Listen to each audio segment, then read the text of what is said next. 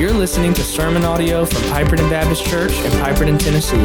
For more information on how you can get connected with PBC, please visit www.pipertonbaptist.com. Go ahead and turn with me to Galatians chapter 2, verse 1. Galatians chapter 2, verse 1. We're going to read that in just a moment. Last week, Paul took us uh, back to where the gospel began, the gospel roots, the origin which was the revelation of Jesus Christ, not from man, but from God's revelation to man through two different ways general revelation, that's creation, and special revelation, that's the scriptures, the holy word of God. And then we talked about how God's story and my, and my story, you have a story if you're a born again believer. Those are the two legs that our faith stands on, and they in themselves have truth and power. So we've already uh, seen several validations of the gospel message Paul was preaching. And that message was grace through faith alone, not by works of the law. Right? That's what Galatians is all about. And Paul gives multiple authenticating truths to his messages, and many of those are of his personal authority. You know, we talked about how he his claims to apostleship. Obviously, he's talked about how he received this independent of any man. But in that conversation, those Galatians could be getting the idea, if Paul wasn't careful, that it's all about Paul, right? It's all Paul the apostle. But Paul's about to make clear in our passage today that he and his message are authenticated from all angles, right? Now, Paul was confident of his message, but that didn't mean that he was scared of critique and criticism. Actually, Paul sought out transparency, probably more than any other servant of the Lord since King David himself.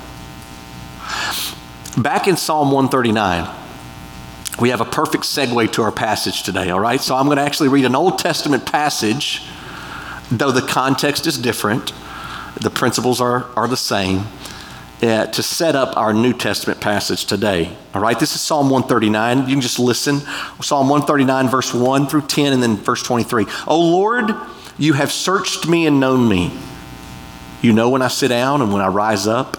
You discern my thoughts from afar. You search out my path and my lying down and are acquainted with all my ways. Every, even before a word is on my tongue. Behold, O Lord, you know it altogether. You hem me in behind and before, and you lay your hand upon me. Such knowledge is too wonderful for me. It is high. I cannot attain it. Where shall I go from your spirit? Where shall I flee from your presence? If I ascend to heaven, you are there. If I make my bed in Sheol, the grave, you are there. If I take the wings of the morning and dwell in the uttermost parts of the sea, like a, a, a flock of geese migrating, you know, across the ocean, you're there. Even there, your hand shall lead me, and your right hand shall hold me. Verse 23 Search me, O God, and know my heart. Try me and know my thoughts. That's David. There is a strength and a power and an authority that comes with transparency from all angles. Now, I'm not talking about uh, foolish naivety that sometimes shares more than needed or requested. We've all been part of those uh, TMI conversations. Amen? Can I get a witness? Those that aren't amening are the ones that start the awkward conversations, all right? But Paul is an open book. He's ready for critique and defense of the gospel from every angle. Pick it apart if you want. And in Galatians 2, Paul's about to display the principal attributes that David displayed back in Psalm 139 before God. So let's read Galatians 2 1 through 14. Then, after 14 years, I went up again to Jerusalem with Barnabas, taking Titus along with me. I went up because of a revelation and set before them, though privately before those who seemed influential, the gospel that I proclaim among the Gentiles, in order to make sure I was not running or had not run in vain. But even Titus, who was with me, was not forced to be circumcised, though he was a Greek. Yet because of false brothers secretly brought in, who slipped in to spy out our freedom that we have in Christ, so that they might bring us into slavery, to them we did not yield in submission even for a moment, so that the truth of the gospel might be preserved for you. And from those who seem to be influential, what they were makes no difference to me. God shows no partiality. Those I say who seemed influential added nothing to me. On the contrary, when they saw that I had been entrusted with the gospel to the uncircumcised, just as Peter had been entrusted with the gospel to the circumcised, for he who worked through Peter for his apostolic ministry to the circumcised worked also through me for mine to the Gentiles. And when James, Cephas, that's Peter and John, who seemed to be pillars, perceived the grace that was given to me, they gave the right hand of fellowship to Barnabas and me. They gave approval that we should go to the Gentiles and they to the circumcised. Only they asked us to remember the poor, the very thing I was eager to do. But when Cephas came to Antioch, I opposed him to his face because he stood condemned. For before certain men came from James, he was eating with the Gentiles. But when they came, he drew back and separated himself, fearing the circumcision party. And the rest of the Jews acted hypocritically along with him, so that even Barnabas was led astray by their hypocrisy. But when I saw that their conduct was not in step with the truth of the gospel, I said to Cephas, before them all, that's Peter, if you, though a Jew, live like a Gentile, meaning free of the law, and not like a Jew, how can you force the Gentiles to live like Jews? I want to ask Vicki Foster to come and ask God's blessings on our message today. Vicki. Let us pray. Father God, I come to you this morning and I want to thank you for the service we've had so far, for the music, uh, the worship, the praise, and everything has been just right in line with what Wynn is presenting to us this morning in his message, Father God. I want to thank you for the message in Galatians that he's presenting. I've never heard it preached before, and I'm thankful that I now hear it. So, God, I ask you to be with Wynn as he preaches this message, that you open our ears, open our hearts to receive, Father God, that, that you have us receive. Um, I also want to pray for schools as the children's about to go back to school uh, in the following days, Father God. I pray that you be with the children, uh, put a hedge of protection about them, Father God, and just lead them and guide them and direct them in all your ways, Father. Uh, thank you for this church, and I thank you for the leadership, and I just want to ask you to bless all these things. In Jesus' name, Amen. amen. Amen. Thank you, Vicki. Uh, there's a lot going on in this passage, right? And it's it's really easy to get lost in what Paul's trying to say. I mean, he's talking about 14 years, multiple names, multiple meetings, secret spies confronting uh, Peter. Uh, what what is this? What is he getting at in this passage? Well, transparency is what he's getting at, right? Just as David said to God, Search me and try me, I believe Paul is saying the same to the Galatian believers who are running back to rules, right? Lest you mistake, Paul is saying, lest you mistake me for some lone ranger, I'm here to tell you I am not. Search me and see. And we love the idea, especially in America, of being rebels and renegades, right? Seems cool, sometimes noble, even, right? But Paul's no renegade. Yes, he's clear and bold enough to trust the gospel's power, but he's also wise and humble enough to be accepted and affirmed by others. Which leads to the first point this morning, and that is private accountability. Galatians chapter 2, verse 1 Then after 14 years, I went up again to Jerusalem with Barnabas, taking Titus along with me. I went up because of a revelation set before me, though privately before some who seemed influential. The gospel that I proclaim among the Gentiles in order to make sure I was not running or had not run in vain. And three things stand out to here. That uh, stand out in this passage. Paul had private accountability. First, he had accountability in his relationships. It reminds me of a song. Y'all may remember this song. Do we have it there?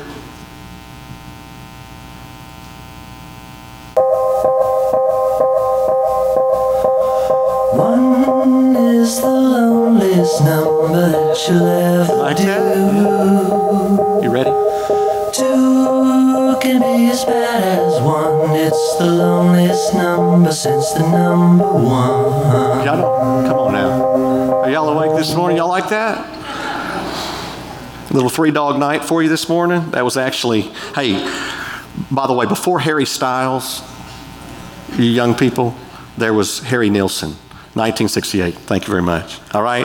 Now, that song is kind of depressing. but I, was, I don't know why I like music so much, but I was looking this song up. I love the history of music, uh, of certain songs and why they're written. And it's a depressing song, but it, was, it actually was created out of something funny. He, he made a phone call, and this was before cell phones, and he called a friend and he got a busy signal. And that's why, that's what inspired that dun, dun, dun, dun. It was the busy signal, right? He was all alone, little lone ranger. It's always seemed interesting to me that Paul is often seen as like a James Dean of the apostles, right? A rebel, well, he was a rebel with a cause, right? But Paul it wasn't a loner because Paul, look through scripture, he's almost never, I don't know that he's ever alone except in prison right? And even there, he had people coming to him. And I think he wants to make clear to the Galatians that he did not shy away from people and accountability. 1 Thessalonians 5.11, most of these scriptures I'm going to read, many of them, or a couple of them were written by him. Therefore, encourage one another and build one another up just as you are doing. Romans 12.10, love one another with brotherly affection. Outdo one another in showing honor. Paul will later say in Galatians 6, uh, verse 2, bear one another's burdens and so fulfill the law of Christ. You want to do the, you want to fulfill the law? Here it is. Love one another. Many believe Paul wrote Hebrews 3.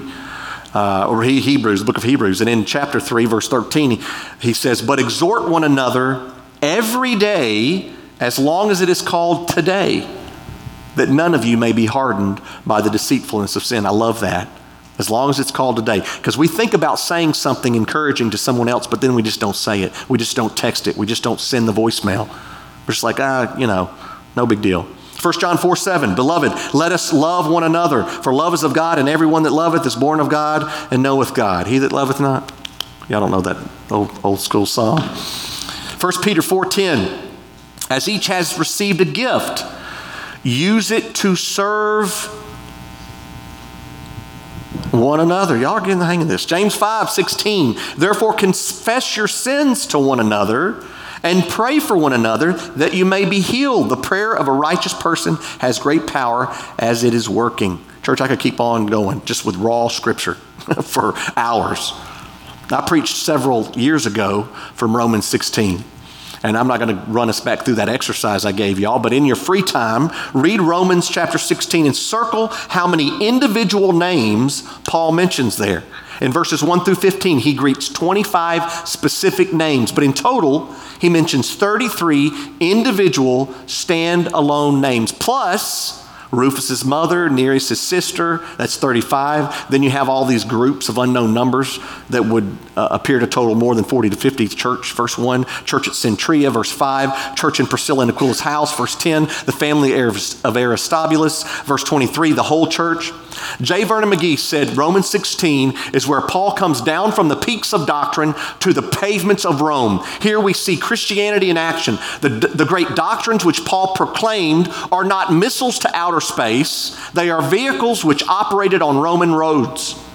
The gospel was translated into life and reality. Church, it's the same for Paul to the Galatians, right? And to the, the every church he planted for that matter, and to every disciple he made. People matter to Paul. He submits to them. In this passage alone, Paul mentions Barnabas, Titus, Peter, James, John. Paul didn't have some generic friend group.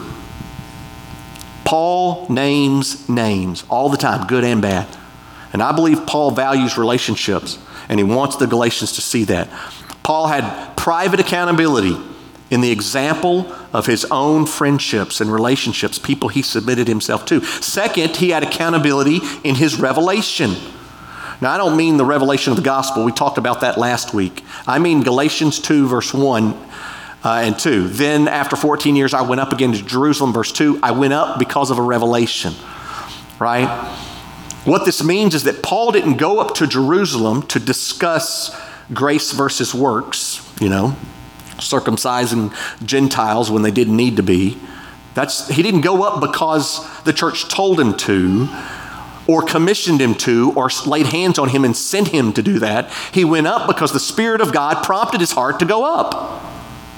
And I don't think this meeting is a reference to Acts chapter 15. A lot of uh, commentators think that this is Acts 15. Acts 15 is called the Jerusalem Council. It was the more formal meeting where all the uh, kind of Christian leaders got together and discussed uh, whether the gospel should go to the Gentiles. But I do think this conversation, these meetings he had with Peter, James, and John, I do think, and Barnabas, maybe some others, I think it prompted that later meeting. But I believe Paul saw that this growing divide was happening in the church. And he saw the need to kind of be a glue, a, a, a un, to bring unity and clarity. The circumcision wasn't necessary for the Gentiles to be saved. So the Holy Spirit prompted Paul to prompt some meetings. That's what happened. Two weeks ago, I told you about the meaning of our son Salem's uh, name, Salem Creed Fox. Actually, a couple weeks ago at prayer meeting, Brian came up to me and goes, You know, Brian, our electric guitar player, and he said, You know, uh, my son's middle name is, is Apollo. So our sons' names together are Apollo Creed, which has a totally different meaning altogether, especially if you're from the 80s. All right? But Isaiah's middle name is Nashon. N A S H O N. We left out one letter as it's spelled in Scripture. But Nashon was a leader of the tribe of Judah. And when Israel uh, would break camp to travel, Nashon and the tribe of Judah were always the tribe and the leader uh, that would lead the way. And so Nashon was, to believe, was believed to be the first feet, the first foot in the water uh, when the Jordan, when God performed the miracle and parted the Jordan River when it was at flood stage. And so in Hebrew history, the name nation came to mean instigator or starter. And that is definitely our son. Living up to his name. Paul was an instigator, a conversation instigator. Matter of fact, Isaiah, I don't know if I've ever told you this, but your brother, your older brother, t- took him to a park when he was about five years old when we were living in a mission house, maybe four, and timed. There was a playground there with kids on it. And so my son let him out, like, or walked him down there, and he set a timer and he timed him. It took him 58 seconds to make a friend and start playing a game of Isaiah's choice, of course. 58 seconds. All right, that's the instigator. Church, listen. There may be some, you may not be an instigator by nature, but you may need to have some important conversations that you haven't had. You know, you may need to instigate that. I don't know what those conversations are, but I guarantee you there's a doctrine behind it. And no, no, no, it has nothing to do with doctrine. It has to do with family. Well, there's a lot of doctrine about family. No, it has to do with forgiveness. That's a doctrine. Peace and resolution. That's doctrine. Rebuke and teaching. Doctrine. Resolve and faithfulness in the face of trials and false teaching. That's doctrine. All good conversations are based on truth and doctrine, and you want truth. And so you may need to seek out some relationships and have some conversations. Are you sensitive to the Spirit of God? In 1 Corinthians 8 and again in Romans 14, Paul addresses a, a, an issue of their day. What was happening is, is people were uh, eating meat that was left over from idol worship. They were selling the leftover meat in the markets, and some people were getting mad about it, you know, because some people in the church were eating it and some people weren't. And so Paul has this big conversation like, look, you can eat whatever you want, but don't cause anybody to stumble, right? That's where we get all our passages about don't causing others to stumble from 1 Corinthians 8 and Romans 14. But he wraps all that up in verse 23. He says, whatever does not proceed from faith is sin. Right? The point is, there are things that pop up in the lives of believers that are not written in black and white in Scripture. Should I have TikTok on my phone? How much time should I spend on my phone? should I take this job? Should I buy that house? Should I date this person? Should I listen to that music? Should I drink this drink or eat that food? In the end, if it doesn't go against Scripture, it may be okay, but what is the Holy Spirit prompting your heart to do? Are you listening to the Holy Spirit guide you to wise conversations? Paul was. He was prompted to prompt a meeting to discuss an extremely important doctrine, which leads to number three, his resolve. I've had people leave this church in the last four years that were that had been here for years not not necessarily out of anger. Some moved away some wanted a different style of worship but some left because of doctrine right? And to the best of my memory i can say in those cases i met or at least tried to meet with those people privately and by privately i mean in my office with lynn in the next room our secretary that doesn't mean that i'm a great pastor i want to be but sometimes I don't even want to try. Right? Meaning, I don't want to let people go. I want them to understand Scripture. I want desperately to talk through things with them and have a conversation. And it hurts to not bend doctrine, right? It hurts to not do a wedding that may not be biblical. It hurts for me to say no to people. It really does. Especially, it hurts all of us when we have a heart for others to see the truth of God's Word. But there's a, there are doctrinal lines that we cannot cross. Paul says in Galatians 2 5, to them we did not yield in submission to those false teachers, even for a moment, so that the truth of the gospel might be preserved for you. We're not doing this for ourselves so that we can kind of whip around our control. Paul's not saying, I'm not a Judaizer, I'm trying to help you. We did not yield. Paul's no, he says we, by the way. He doesn't say I didn't yield, he says we. Then in Galatians 2:11 Paul says, "But when Cephas came to Antioch, I opposed him to his face because he stood condemned, little hypocrite. Friend, he's my friend. I love him. Bless his heart." For before certain men came from James, he was eating with the Gentiles. But when they came, he drew back and separated himself, fearing the circumcision party. And the rest of the Jews acted hypocritically along with him, so that even Barnabas was led astray by their hypocrisy. But when I saw that their conduct was not in step with the truth of the gospel, I snuck around behind closed doors and gossiped about all of them. Oh, I'm sorry, that's not what it says. When I saw that their conduct was not in step with the truth of the gospel, I, I tweeted about it. I texted a friend and said, Can you believe this? Let's pray. Bless their heart. No, he said, I said to Cephas before them all, if you, though a Jew, live like a Gentile and not like a Jew, how can you force the Gentiles to live like Jews? That's hypocritical, brother. Paul sought peace now, y'all need to see the truth behind what I'm saying here and what the Bible's saying.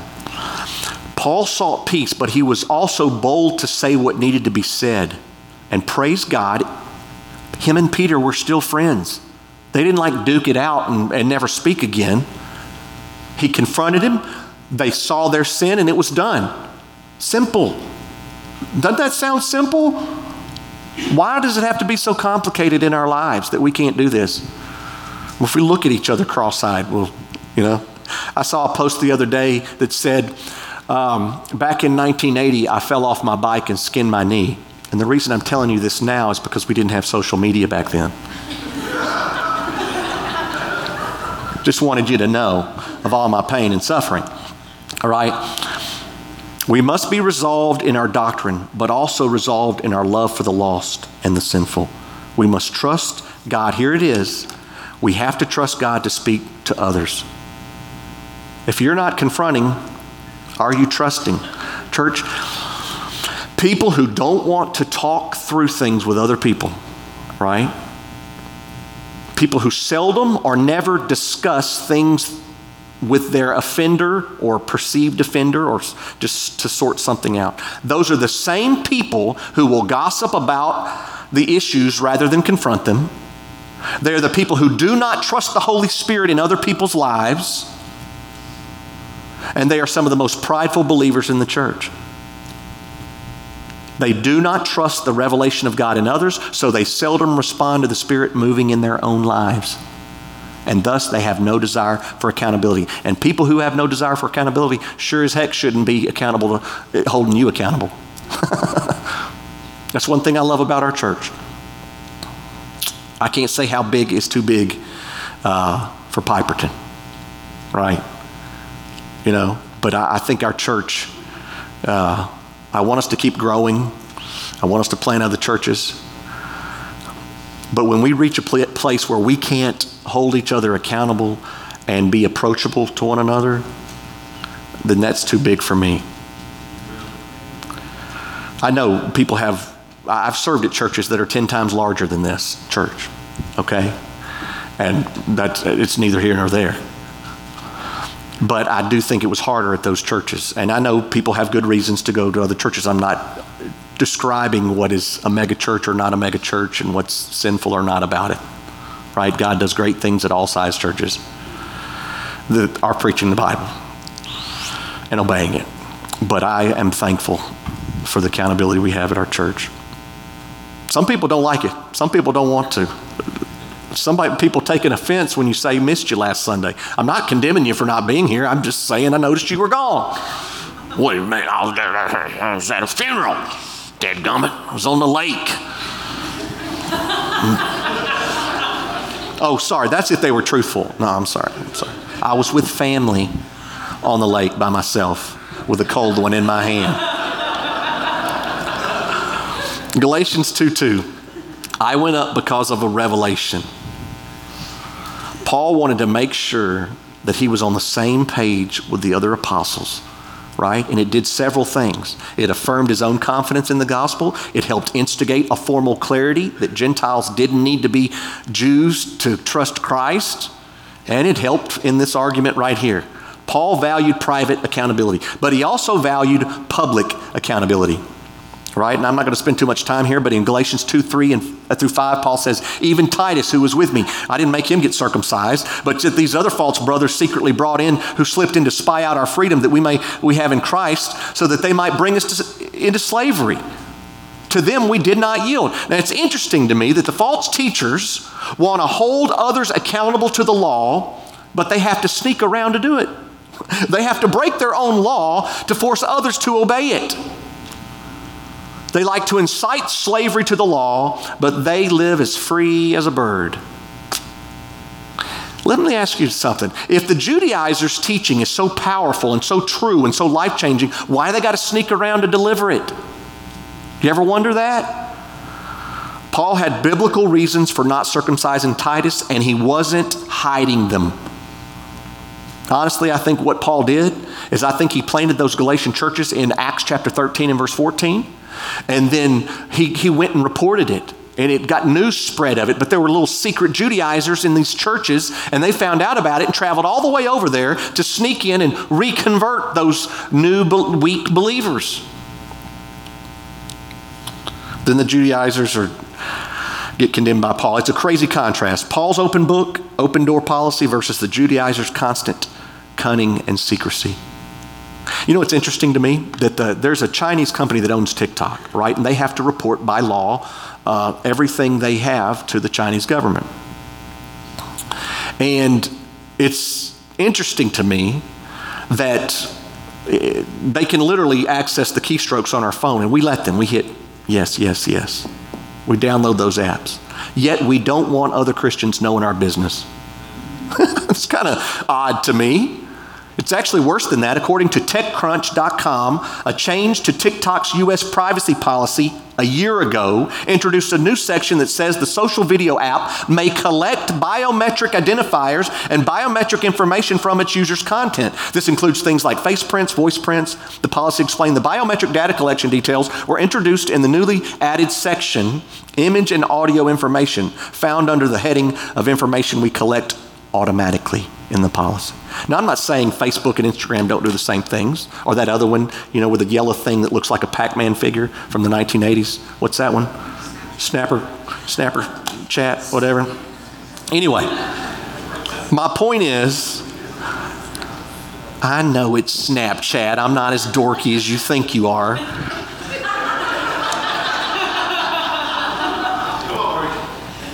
hey, listen, here's what's funny to me. We hit consent, consent. Can I? I accept, I accept. You, who in here has ever read everything in there? I mean, there's probably two of you, maybe, right?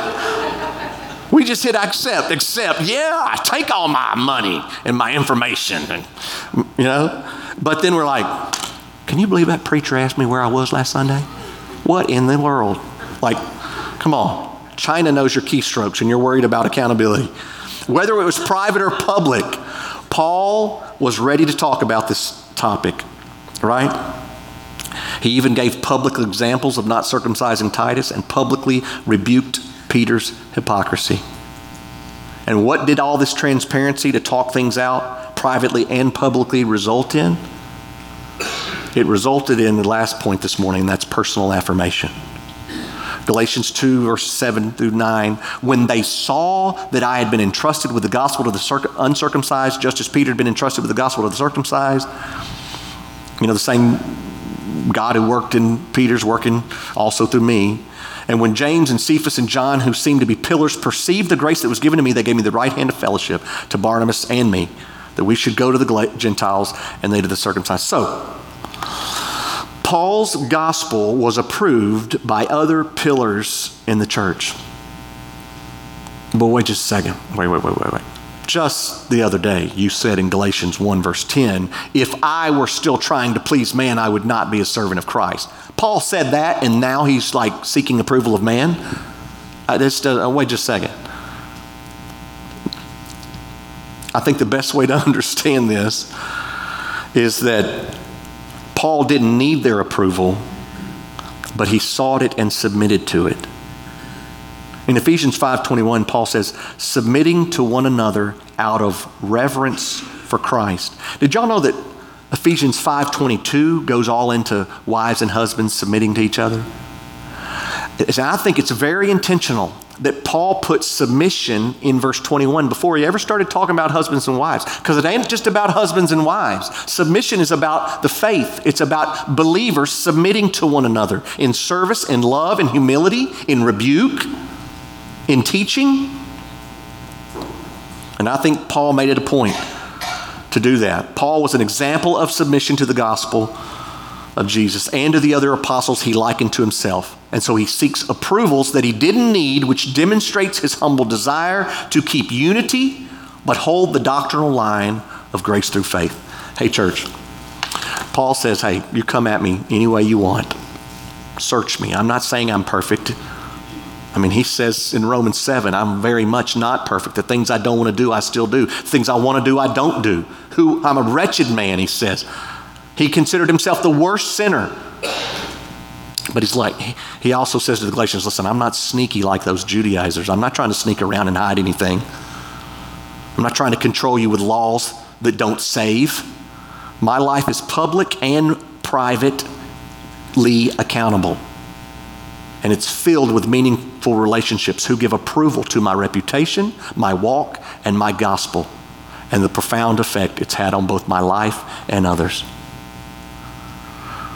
Are you transparent with others so that they can literally vouch for you? You know, you talk, about people all the time. Yeah, I know him, but you know, you get references or whatever. Yeah, I mean, we're just, I mean, we're, we're acquaintances. I don't really know him. I pray that we as Christians would live a life so that people really know us. Right? It's, we're living in a VR world, and we need to make sure that we have a sincere, genuine relationship with Christ and others. I value deep relationships. Are you accountable to anyone on this earth? I'll tell you, the people that I love the most are the people that stick a finger in my chest and say, What do you think you're doing? I actually love them the most. They're some of my greatest friends. Of course, now I'm preaching at a church that's filled with people that'll stick their fingers in my chest. and I love it. I love it. Paul was accountable, and it served to validate the truth and power of the gospel. We're all going to be accountable one day, but I hope we'll be accountable on earth as well. Would you stand? Father God, we love you. And we know we're going to be accountable to you. One day every knee shall bow and shall confess that Jesus Christ is Lord. We are going to do that. That is a promise. Lord, uh, but we need accountability here.